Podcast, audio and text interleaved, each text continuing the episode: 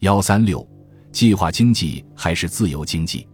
如果说五四时期社会主义思想着眼的是社会主义的伦理价值，即从资本主义的私有制度所必然产生的贫富差别和阶级剥削、阶级压迫着眼，而主张财产公有、消灭剥削和人人平等的话，那么九一八后的社会主义思想强调的则是社会主义的计划经济。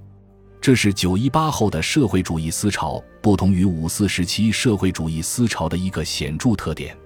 此时，社会主义思潮中浓厚的计划经济气息，无疑是世风所致。一九三零至一九三五年间，各国许多有影响力的政治界、经济界人土云集于苏联，探寻其一五计划成功的秘诀。他们大多是计划经济为苏联一五计划成功的不二法门。于是，“计划”一词成为政界最时髦的名词。比利时。挪威的社会民主党开始采用计划。英国政府于1930年成立了经济咨询委员会，备受英政府尊重的元老索特爵士特出版了名为《复苏》的书，鼓吹计划经济。年轻一代的保守党人士中有不少人以计划派发言人自居，如后来任首相的麦克米伦，甚至连以反共为标榜的纳粹德国也剽窃了苏联的点子。于一九三三年推出所谓的四年计划，法国和意大利则重组了一些曾经存在的计划机构，如法国的法国国立委员会、意大利的协同组合全国会议等。幺三六，计划经济还是自由经济？如果说五四时期社会主义思想着眼的是社会主义的伦理价值，即从资本主义的私有制度所必然产生的贫富差别和阶级剥削。阶级压迫着眼，而主张财产公有、消灭剥削和人人平等的话，那么九一八后的社会主义思想强调的则是社会主义的计划经济。这是九一八后的社会主义思潮不同于五四时期社会主义思潮的一个显著特点。此时，社会主义思潮中浓厚的计划经济气息，无疑是世风所致。一九三零至一九三五年间，各国许多有影响力的政治界、经济界人土云集于苏联，探寻其一五计划成功的秘诀。他们大多是计划经济为苏联一五计划成功的不二法门。于是，“计划”一词成为政界最时髦的名词。比利时、挪威的社会民主党开始采用计划。英国政府于一九三零年成立了经济咨询委员会。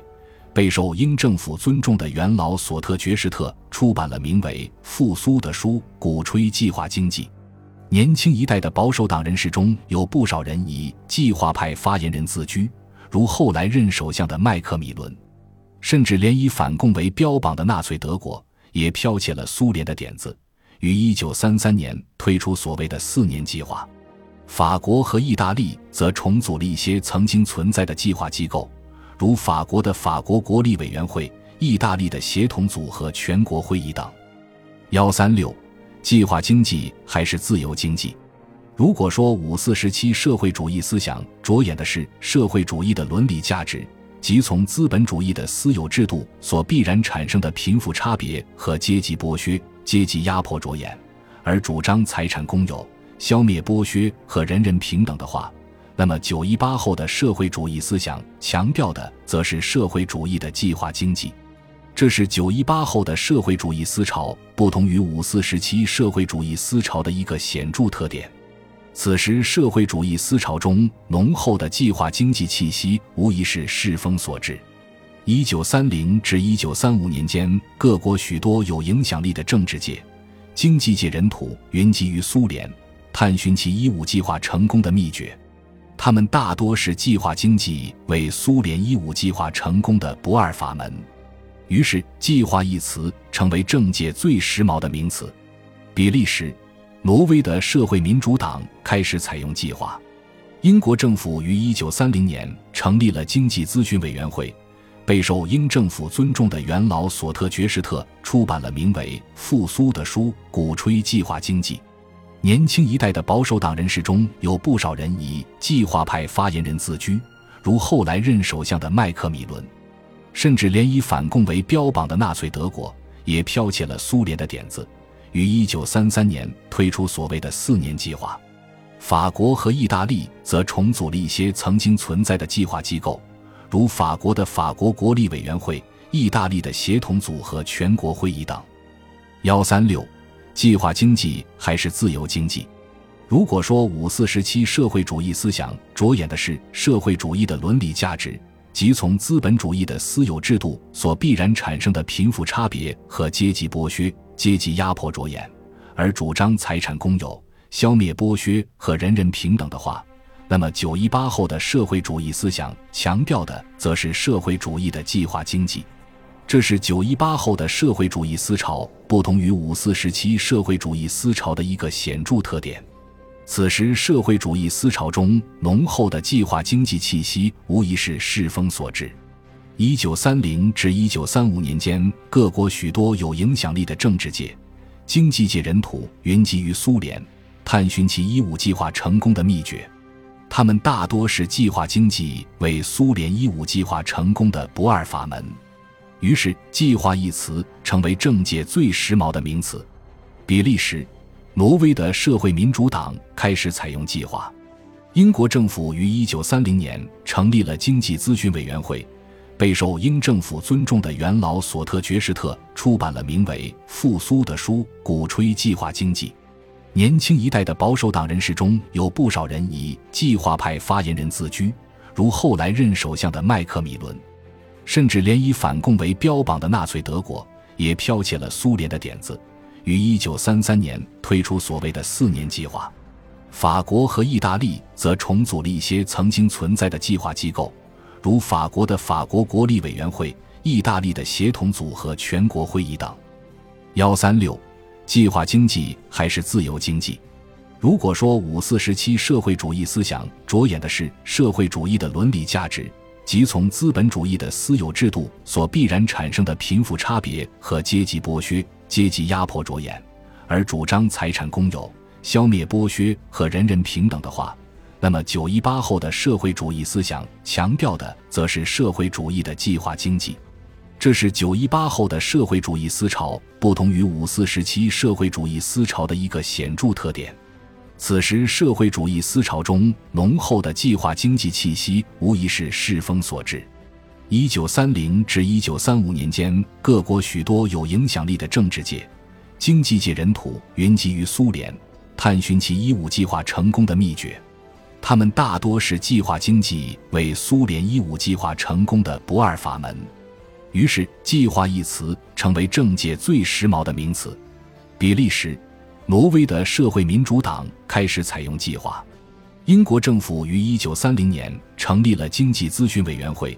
备受英政府尊重的元老索特爵士特出版了名为《复苏》的书，鼓吹计划经济。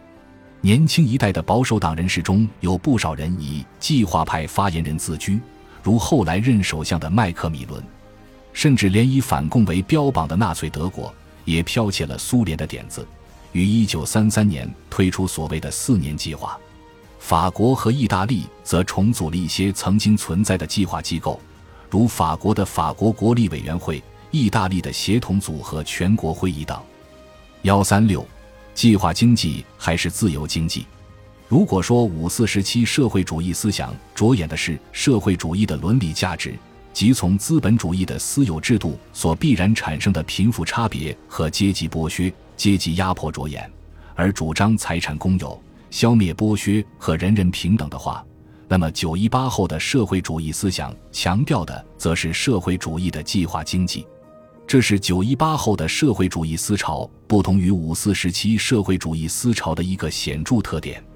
此时，社会主义思潮中浓厚的计划经济气息，无疑是世风所致。一九三零至一九三五年间，各国许多有影响力的政治界、经济界人土云集于苏联，探寻其一五计划成功的秘诀。他们大多是计划经济为苏联一五计划成功的不二法门。于是，“计划”一词成为政界最时髦的名词。比利时。挪威的社会民主党开始采用计划。英国政府于1930年成立了经济咨询委员会，备受英政府尊重的元老索特爵士特出版了名为《复苏》的书，鼓吹计划经济。